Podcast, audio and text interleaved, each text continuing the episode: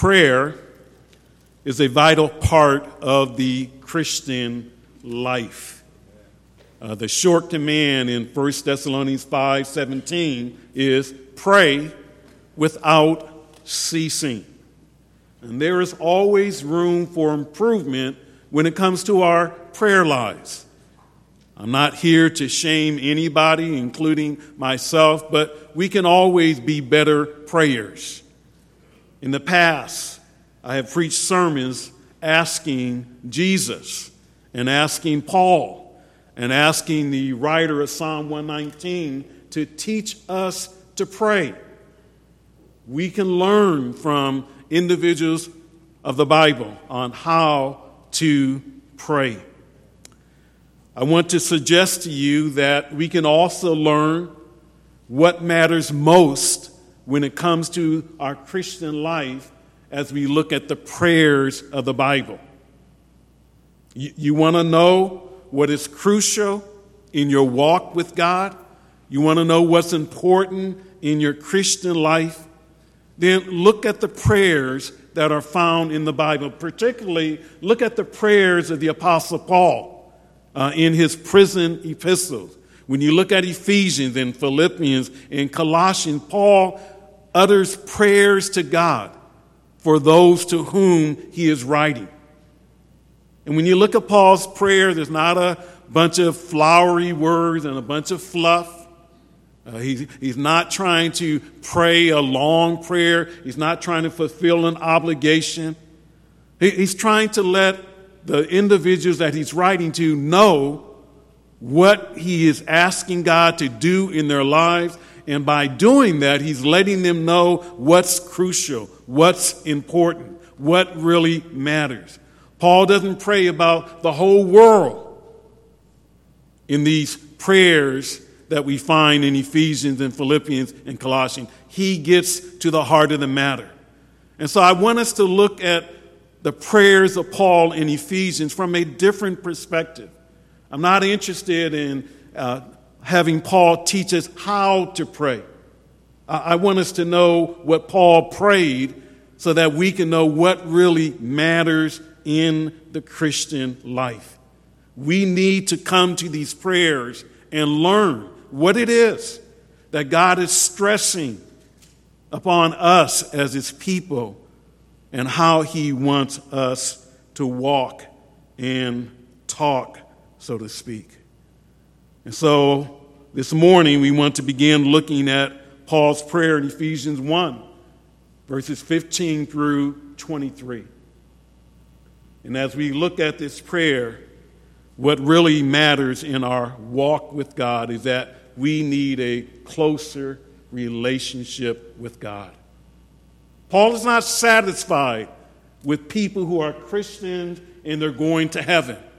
The, the Christian life means more than that. And so when you look at this prayer that he's reporting to the Ephesians, what he prays for them, he's letting us know what really, really matters is a deeper, a closer walk in relationship with God. And there are three insights that we gain from our passage, from this prayer report of the Apostle Paul. Uh, the prayer for a closer relationship with God is a prayer for all genuine believers. What Paul prays for the Ephesians is really what should be prayed for every Christian. It's really a timeless prayer for the people of God. So it doesn't matter if you lived in Ephesus or whether you live in Inglewood. This prayer is for you. If you are indeed a child of God, if you are indeed born again. This prayer was prompted because of the riches of the believer's great salvation. That little phrase at the beginning of verse 15, for this reason, really is built upon what Paul has been saying in verses 3 through 14. And it's a rich passage. in, in some ways, it's an astounding passage. Uh, it has over 200 words, but it's just one sentence. Paul would have got an F for this long sentence due to his grammar, but it's a complex sentence. It's a wonderful sentence where Paul is extolling God and praising God and blessing God, like we've been singing about. But he's been praising God for the blessings of salvation. And when you look back at verses 3 through 14, Paul basically says, Look, we've been blessed with every spiritual blessing in heavenly places in Christ Jesus. And then he breaks it down. He talks about the blessings from the triune God, the blessings of election, of predestination, of grace, of, of redemption, of forgiveness, of inheritance, of being sealed with the Holy Spirit, blessing after blessing after blessing. And it doesn't cause Paul to yawn or go to sleep. Paul thinks about all the blessings and he says God needs to be praised, God needs to be extolled for what he has done in saving us. And Paul says, for this reason, because God has blessed the believer, the genuine believer, with every spiritual blessing, Paul says, I offer prayer for you. The prayer is prompted because of the behavior of these saints.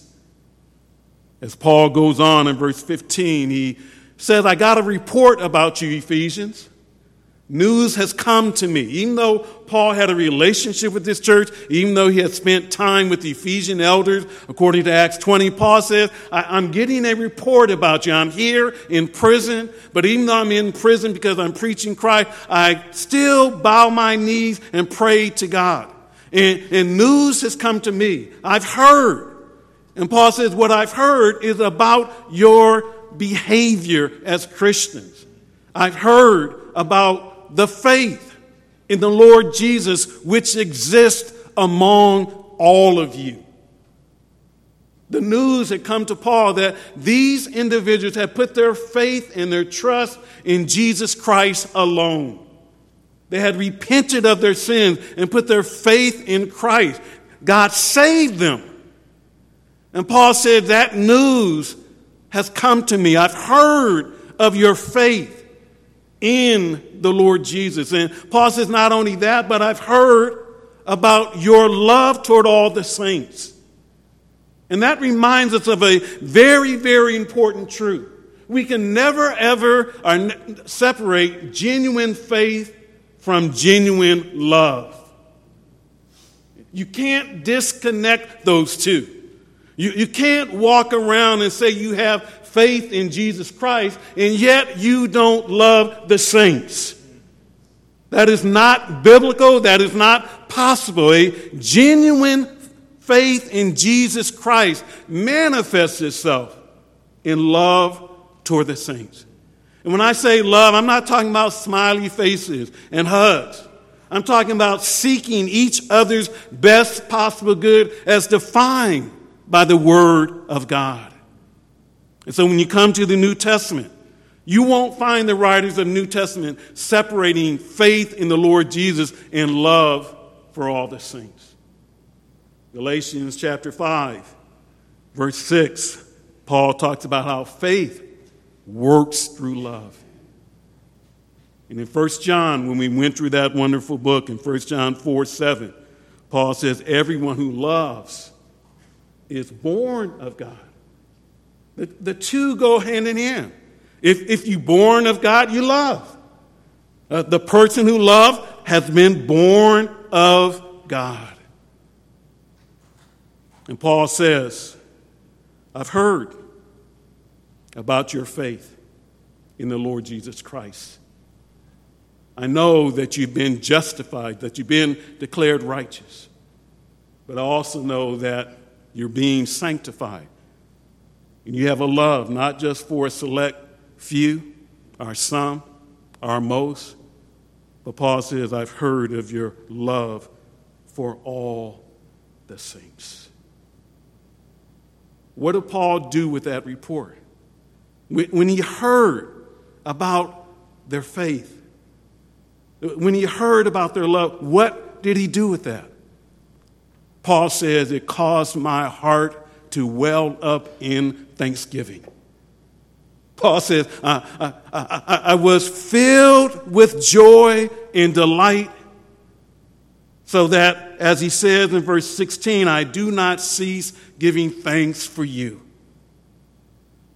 How, how can you hear about genuine salvation that manifests itself in real Christian living. How can you hear about that and your heart not be glad?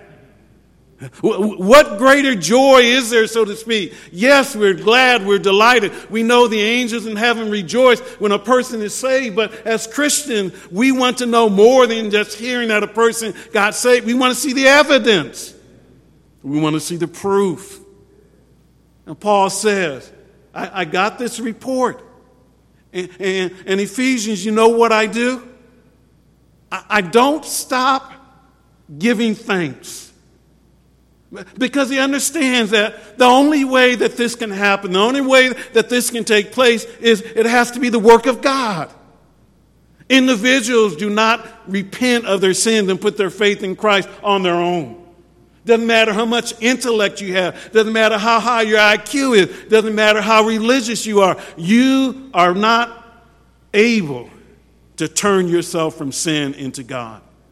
Only God can do that. And so Paul says, I don't stop giving thanks for you, Christians. I'm not a sourpuss. I'm not indifferent. I don't act as if I don't care. No. I'm thanking God.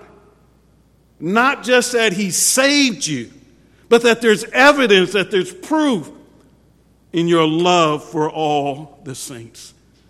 When it comes to Christians, there's a lot of things we can expect of Christians, but some of the basics is faith and love. These virtues are vital to our walk with God. And so Paul lets them know that the time of his thanksgiving is when he's making prayer for them. In his prayer time, that's the time of thanksgiving, in his prayer time, when he makes mention of them in his prayers. And that leads to the question what did Paul pray? What did he cry out to God for with regards to these Christians? Well, the remaining verses basically tell us, it gives us the answer to that. I want you to notice that the prayer for a closer walk with God is a prayer for every genuine believer, but it's a prayer that every genuine believer knows God. The, the prayer that Paul offers is that individuals would know God. I didn't say know about God. Many, many people know about God. And they even know about the God of the Bible. There are atheists, there are pagans who know the Bible sometimes better than Christians. They know about God. But Paul's saying, I'm not praying that you might know about God. I'm praying that you would know God intimately and experientially that you'll know him personally for yourself, that you'll walk with him and talk with him, that there'll be a deep, close, personal relationship between the God of heaven and earth and your puny self. I'm praying that you'll have a deeper relationship, closer relationship with God. And that can never happen apart from knowing God. Remember when we looked at Proverbs 3 5 through 6? Verse 6 says, In all your ways, not acknowledge, but know Him. In everything that I do, in every action, every path, every course that I take, it, it is to be a priority of my life that I am knowing God intimately and personally and experientially. Not just knowing who He is, Not just knowing what he has done, but knowing him for myself.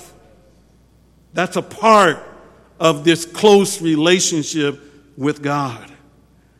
And my friends, if this is going to happen, if we're going to know God, if we're going to, as Paul says at the end of verse 17, have this knowledge of God, it will require that God Himself takes the initiative.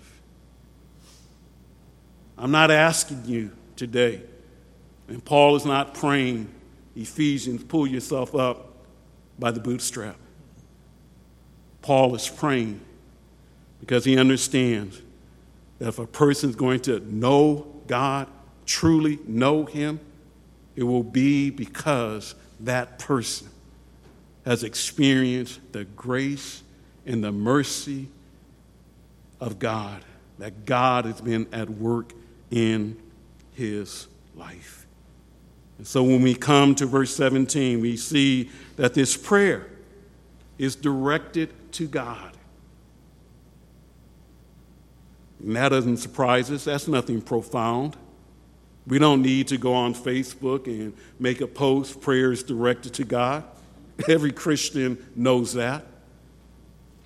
But what is significant here is how and the way that Paul addresses God. He refers to God, he identifies God as the God of our Lord Jesus Christ. When, Paul prays, he's not praying to a blob, he's not praying to an idea or a thought, he's praying to a personal being, God. And he refers to God as the God of our Lord Jesus Christ. He's letting his readers know, he's letting us know that the God that he prays to has a relationship with the one who's the very center and essence and core of, Christ, of the Christian faith the Lord Jesus Christ. He's at the heart of Christianity. You take him out of Christianity, there is no Christianity. And, and, Paul says he's not the Lord Jesus Christ. He says to the Ephesians, he's our Lord Jesus Christ. Is that your testimony? Is that your statement to others? That when it comes to the Lord Jesus Christ, He is my Lord Jesus Christ. As a church, can we say He is our Lord?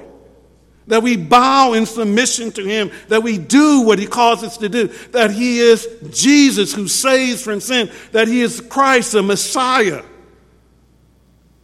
Paul says, the one I'm praying to is the God of our Lord Jesus Christ. The Lord Jesus Christ, quote, has a God.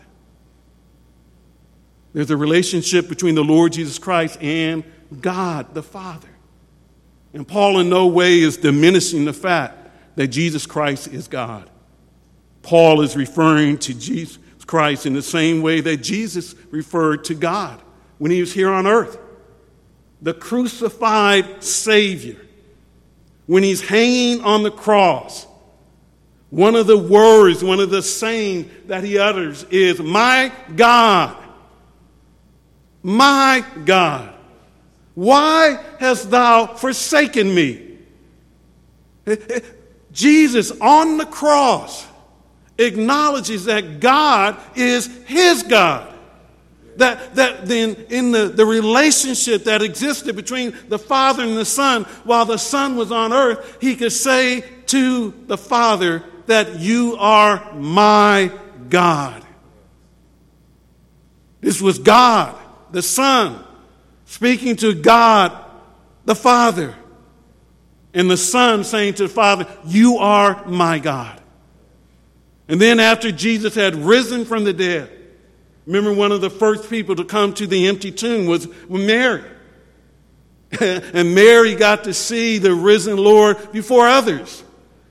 And, and, the Lord said to her, Mary, don't be clinging on to me. This is not the time for worship, holding on to me. Go. Go tell his disciples. And tell them what? Tell them that I, Jesus, ascend to my Father and your Father. That I ascend to my God and your God. There is a relationship between the Father and Son that manifested itself on this earth where the Father is the God of our Lord Jesus Christ. And Paul said, That's who I'm praying to. I'm not asking some weak, impotent person to do a work in your life, Ephesians. I'm bowing my knees to the Father of heaven and earth. We might not think God can answer prayer. We might have lost confidence in the fact that He answers prayer, but Paul didn't. Paul believed that God was able to answer his prayers. And so he addresses them as the God of our Lord Jesus Christ. But he goes on, he doesn't stop there. And, he's not just trying to fill up words. No, some of us can use flowery terminology, et cetera, et cetera, trying to impress others, impress God with our prayer. Paul is not doing that. He's pointing out realities, his beliefs about God. And he says that he prays to the Father of glory. When's the last time you and I have referred to God as the Father of glory. I know we call him Father and we say our Father, but the Father of glory, the Father to whom glory belongs. You go back to Ephesians 1 3 through 14, and you look at that doxology. Three different times, Paul says, to the praise of his, that is, God's glory as he thinks about the great salvation of our God, what he has done for us as a believer. Paul keeps saying, to the praise, to the praise, to the praise of his glory. He gets the glory for all that we receive in salvation. He's the glorious Father. He's the Father who has shown his glory. Remember, Moses wanted to see God? and God responded and said, I'll show you my glory. He's the Father who's characterized by glory. The sum total of his attributes refer to his glory. He's heavy, he's weighty. And Paul says, I'm praying to the God of our Lord Jesus Christ and the Father of glory. And he requests in his prayer that God would be gracious to these Christians and that God would give to these Christians, according to the middle part of verse 17, that God would graciously grant them not a spirit, but the spirit of wisdom and of revelation. The spirit of wisdom and of revelation. And there is a difference.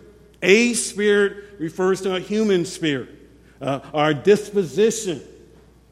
But the Spirit refers to the Holy Spirit.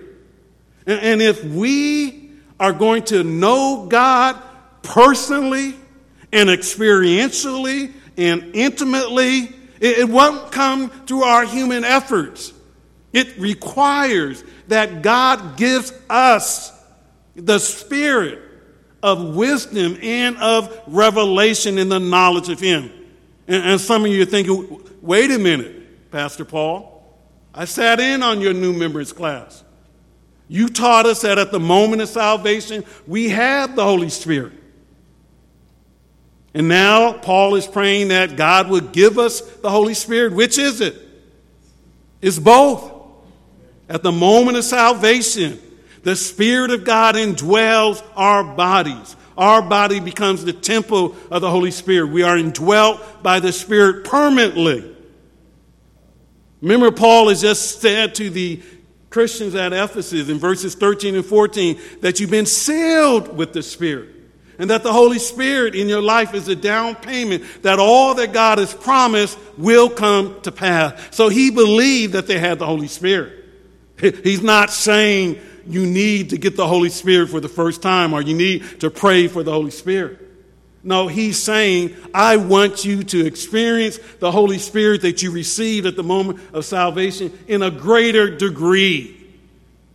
The same thing we saw in Ephesians 5:18 where Paul talked about being filled by the Holy Spirit. Not getting more of the Spirit or getting the Spirit, but the Spirit of God at work in our lives in giving us wisdom giving us insight. The Spirit of God at work in our lives, unveiling truth that we find in the Word of God. My friends, Paul understands that the way that you and I can know God is that we must experience the Spirit of God in a greater degree. We must experience Him granting us wisdom and insight and discernment concerning the things of God. And we need the Spirit of God to uncover, to unveil things that we don't see from His Word. That's the work of the Spirit of God. And so Paul says, I desire that God would give to you, graciously give to you, the Holy Spirit who is responsible for the Christian getting wisdom and revelation in the knowledge of God. Knowing God is a part of our intimate, personal, close relationship with God. That's what really matters. Not that you're a member of a church, that's important. Not that you know the word, that's important. But Paul is saying, I want you to know God. I want you to know God personally and intimately. I want you to know God for yourself.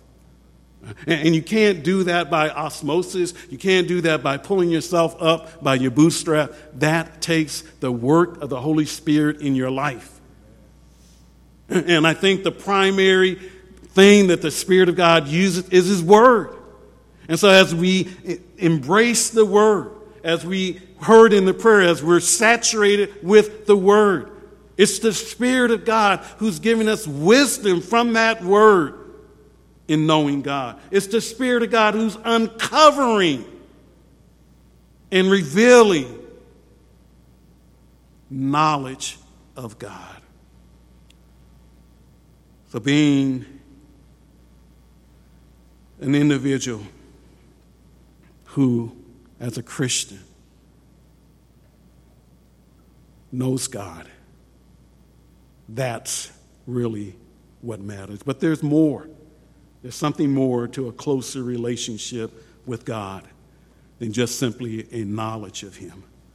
And that's where I want to point out in these remaining verses. And as you've seen in the outline, there's a part two coming, but basically, the prayer for a closer relationship to God is a prayer for every genuine believer to know the blessings associated with salvation. A close walk, a deep walk, a close relationship with God cannot happen without knowing God. But may I add, it's more than just knowing God, it's knowing the blessings of God's salvation. I'm fearful that as Christians, we don't really grasp and understand the richness of the blessings of God's salvation.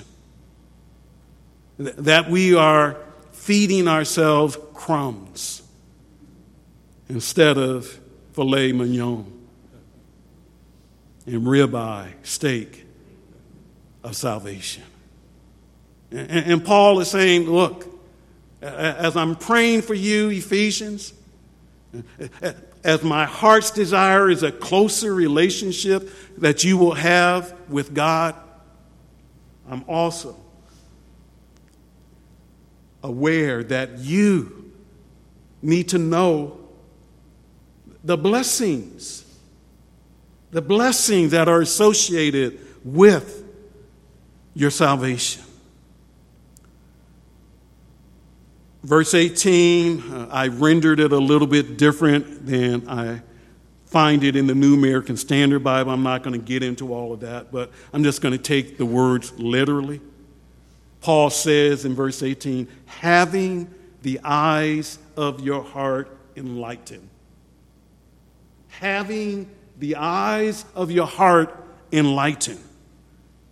And you know that the heart is a mission control center. We're not talking about the physical heart. The heart is a place of thoughts and feelings and emotions. The heart is the hub of our life. And Jesus talked about the importance of the heart. Again, not the physical heart, but the spiritual heart. The heart that is used so often in Scripture. And, Paul talks about our hearts. And he says, Ephesians, do you realize that your heart has eyes? Did you know that, Christian? That your inner being, the very center of your being, the core of your being, has eyes. That they have the, uh, the ability to see. See what? To see truth. That's what Paul is talking about. And he's saying, guess what? He acknowledges that their eyes have been enlightened. And what that means is when they got saved, their eyes were open. they, they were given the ability to see. Because 2 Corinthians 4 4 makes it very clear that prior to salvation, that the unbeliever, us, prior to salvation, that our minds were blinded from seeing the glorious light of the gospel of the Lord Jesus Christ. I don't know how you view yourself before you got saved. I don't know if you thought you were somebody special, that you were somebody important, that you were somebody significant. But the Bible says you were blind. You were blind that, that the God of this age, Satan, has blinded your mind so that you cannot see. You can be the greatest witness person there is. You can know the gospel backwards and forward. You can know the four laws. You can know the Romans road and every other method of presenting the gospel. But it's not your cleverness. It's not your ability that will cause a person to see. That person is blind. You and I, when we were lost, we were blind. We couldn't see a lick. We were in the dark. And in the process of salvation, God, in His marvelous grace, removed the blinders and allowed us to see Christ and to see the gospel. So that by His grace we were able to repent of our sins and put our faith in the Lord Jesus Christ. That's God's work. That's what He does in every believer. And Paul could say to these Christians at Ephesus, the eyes of your heart have been enlightened. At salvation, God gave you and me the ability to see we now have the ability to see truth. without this enlightening work of God, people are going to be stumbling around in darkness. They're going to stumble around in darkness. But Paul words this. He says, Not only have your eyes been enlightened, but your eyes are in a state of enlightenment. That your eyes are still open.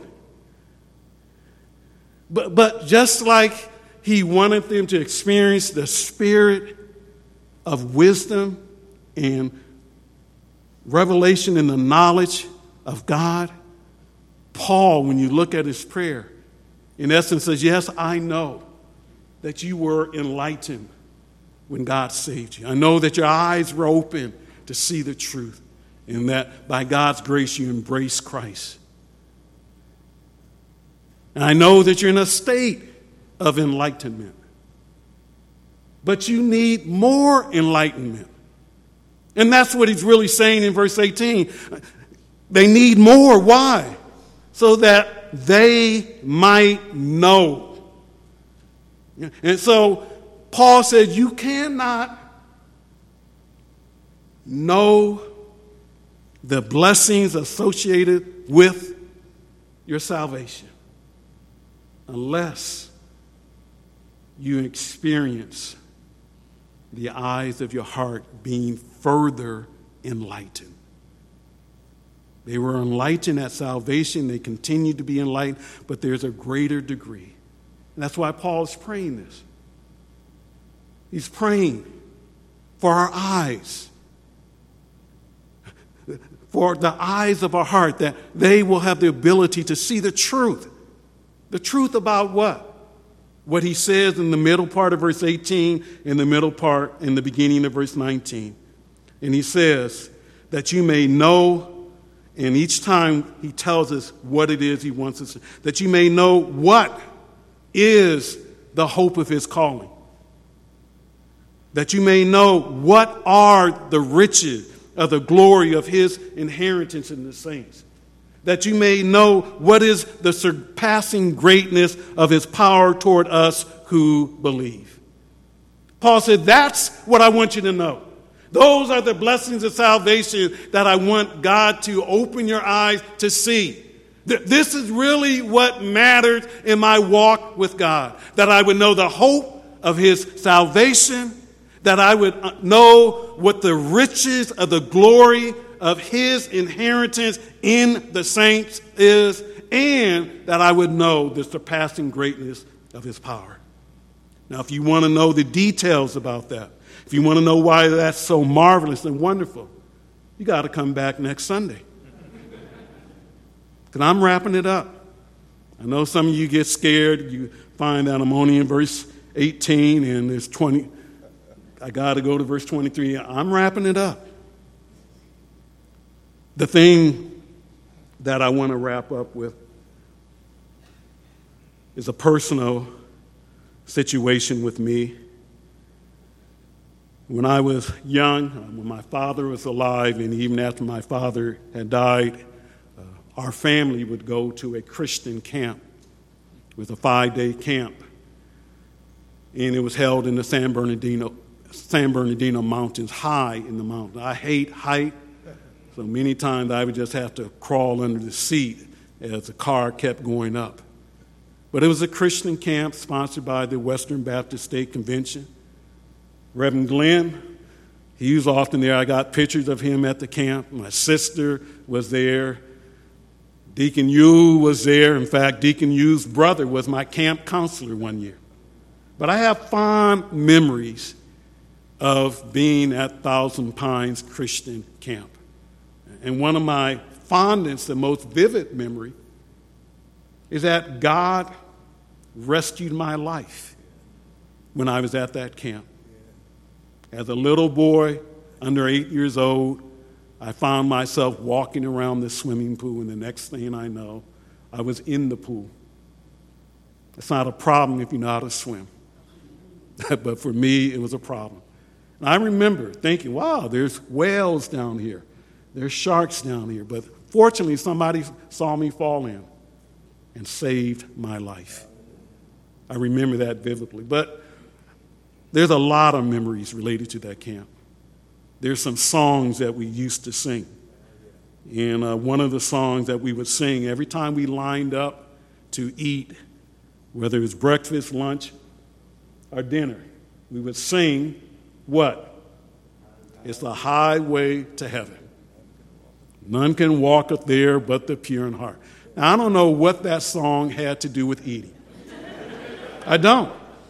It doesn't talk about eating, but we would line up and we would march into the dining hall and sing. It's a highway to heaven. The kids, the adults, the youth, etc. But there's another song one year that I remember we sang. And it was the song, Open My Eyes That I May See. Open my eyes. And at the, no, every time the speaker was uh, preached in the evening, that's the song that we sung. Slowly, devotionally, but open my eyes that I may see. Glimpses of truth thou hast for me. I appreciate that song now. Having read Psalm 119, verse 18, where the psalmist prayed, Open my eyes that I may behold wonderful things from thy law. Paul understood the importance of God opening the eyes of Christians.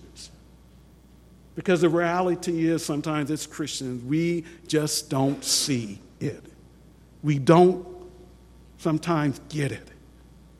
There, there are truths that are marvelous and wonderful, but it's as if we're in a state of darkness concerning it. And Paul is saying, God, open the Ephesians' eyes so that they can see the, the, the, blessings associated with salvation. Help them to realize that what's really important when it comes to walking with God is not only knowing God, but knowing the blessings associated with salvation. And so Paul gave thanks to God for these Christians and he prayed for them.